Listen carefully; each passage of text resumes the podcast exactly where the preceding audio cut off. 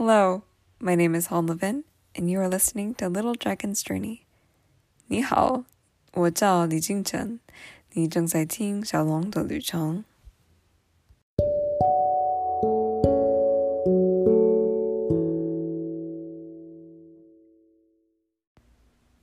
Before I get into the red envelope story, I'd like to share a quick update. Saturday, February 20th was our official last day of quarantine. So, yesterday we traveled to Kaohsiung Veterans General Hospital to take our hopefully final COVID test. Around 1:20 p.m., I stepped foot out of my room, masked and with a few other essentials in hand. The feeling of leaving my hotel room, the room I've lived in for over four, I guess not over, for two weeks, was so weird. Technically, I could have left my room at any point during quarantine. Of course, since I didn't want to be fined thousands of dollars or bring harm to anyone around me, I stayed put. So it felt weird finally being able to walk outside, to walk into the world outside my hotel room. I took the elevator downstairs, emerged into the lobby, and was greeted by Spring. She's always there, as well as a few others who had already made their way downstairs. Spring had arranged for five ta- taxis to drive us over, since there are only nine of us and five taxis, one of us was going to be alone. And that lonely soul was fortunately or unfortunately, I'm not really sure which one, was me. On the way to the hospital, I decided just to soak in everything. I watched mopeds whiz on by, or I wouldn't really quite call them motorcycles, so I think mo- mopeds is the word I should use, but there are a lot in Taiwan. I read restaurant signs and road signs. I even encountered a furniture exhibition. Pretty unique. At one point, I saw buildings that appeared to be part of a school, and to my surprise, the campus I was gazing at was Wenzao's. The sign I had seen many times on the internet quickly came into view and then disappeared. It was pretty amazing. That 15, 15 20 minute drive to the hospital was honestly so satisfying. Upon arrival, I met up with Harold, Eric, and Andy, and we waited for the rest outside in an area set aside for people emerging from quarantine. So we never actually we never actually walked into the hospital. Slowly but surely, all nine of us, plus Andy, were back together. Although our test was scheduled for about 2, 2 p.m., we didn't actually get tested until 3. So we were waiting for quite a while, but we were honestly just so happy to be together and be able to talk in person. Since that's something we hadn't been able to do for two weeks. Just because it feels kind of important, let me describe how we looked in that moment. Kira was wearing a shirt with different types of sushi on it, which was quite the conversation piece. Eric and MJ looked like twins with their black shirts, blue jeans, silver rings, and fanny packs. Augusta was wearing a fancy looking black shirt with what best can be described as tulle pleats and slightly poofy sleeves. Very beautiful. Fiona was sporting a classic jean jacket as well as her real camera. And by real camera, I mean one of those cameras with a, like a scoping lens and heightened capabilities beyond that of your standard phone camera. I feel like in our conversations we had while waiting to take our test, our COVID test, there was less commentary on Pierce's, Jason's, and Harold's attire, but all three looked very good and um, seemed to be doing well. I was, I was wearing um, a Patagonia shirt I had bought off eBay like two or three years ago, as well as a gray tennis skirt and my favorite pair of Keens, as well as one of my favorite headbands that my sister gave me a year or two ago. Something like that. Yeah. I was also wearing a purple sweater because even though it's not very cold, I still oddly get cold very easily. So when the time came to actually test, a pretty small, short nurse began calling out our names. Since she had some difficulty reading our names, our English names, that is, we, we helped her out. In learning Chinese, I realized that reading Chinese names is actually pretty hard, especially with limited exposure to a wide variety of Chinese names. I guess it might be the same for English language learners. I guess the one nice thing is that since we have an alphabet, you can kind of sound it out. But with Chinese characters, although sometimes there are components that can help you sound out a character, it's not the same as if you had an alphabet where you could use um, use the letters to, to sound out a word. Anyway, all nine of us plus Andy lined up to be tested. I was number three, and honestly, I was really happy just to be, uh, to get it over with, to be at the front. The COVID test we took was a, nasal, a nasal swab test. Uh, in America, we had taken two um, saliva tests, and the first one that we had to take, since we took three in America, um, was either nasal or saliva. It just depended on what was available in each person's area. So when we took our test, we entered this small shack and sat on a folding chair in front of a kind of rusty metal desk.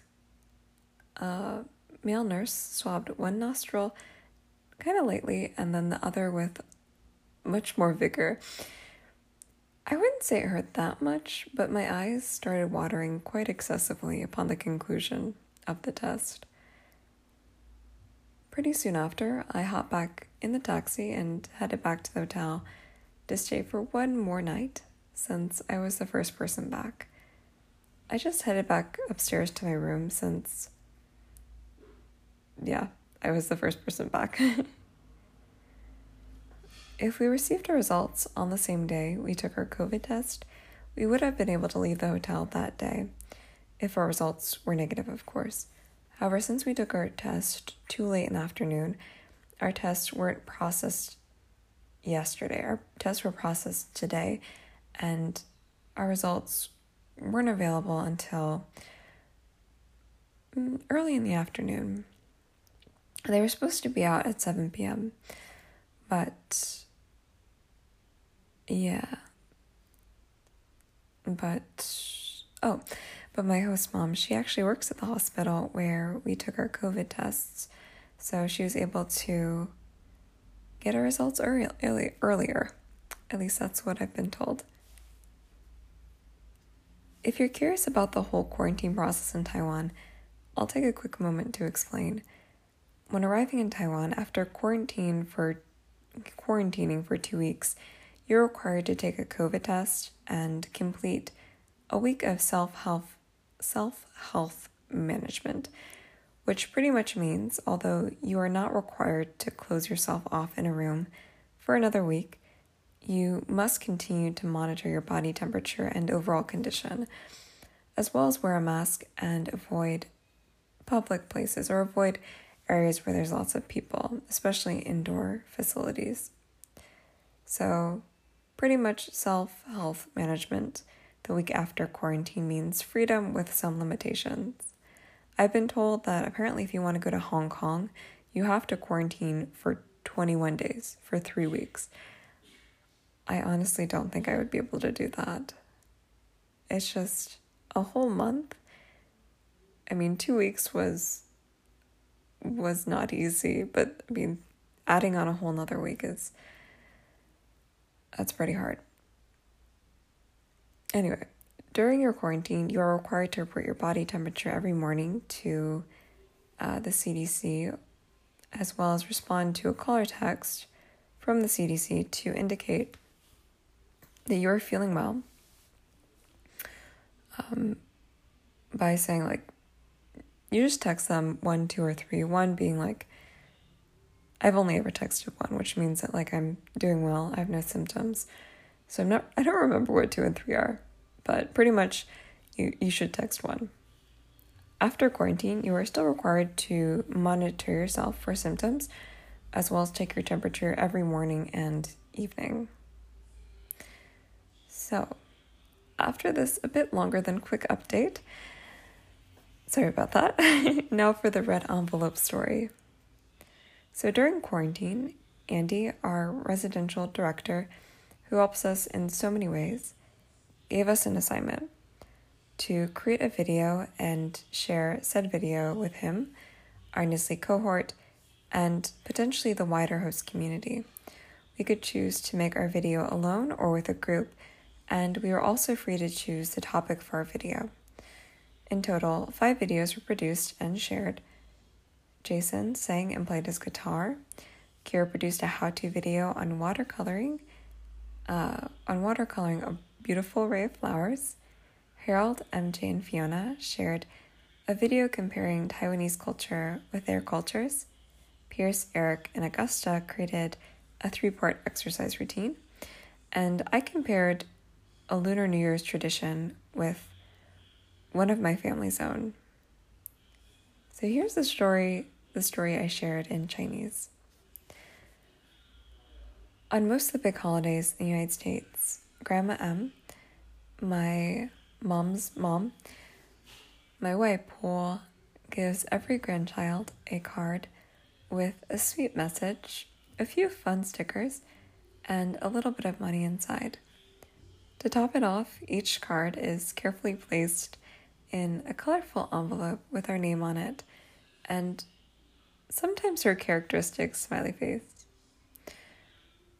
Since I was leaving America before Valentine's Day, which was on the 14th of February this year, Grandma M dropped off my card, and the moment I received it, since my card was in a bright um, red envelope, I immediately thought of red envelopes, but not just any form of red envelopes those that are gifted around the Lunar New Year in China and Taiwan and other Asian countries were the ones I was thinking of. So during the Lunar New Year, friends, family members, and colleagues will gift each other red envelopes with money inside. Red envelopes may also be gifted during other special occasions as a generous gesture for good luck and maybe even to ward off evil spirits. Grandma M's tradition of sending every grandchild a card during most of the major American holidays isn't shared by all the all the grandmas or most of the other grandmas in the United States. So I guess you could say that this is just one of my family's unique traditions. Although we may speak different languages, have different lifestyles, and come from different cultures, we are all human beings who need love and support. And sometimes we have similar ways of expressing that love and support for other people. If you're interested in listening to the original video I made, please see the video embedded in the transcript of this episode. The video is completely in Chinese and there aren't subtitles since it was a quick little project I created. Um, but the story I shared in Chinese is pretty much the same as the one I just shared above. Yeah, so I hope you enjoyed that story.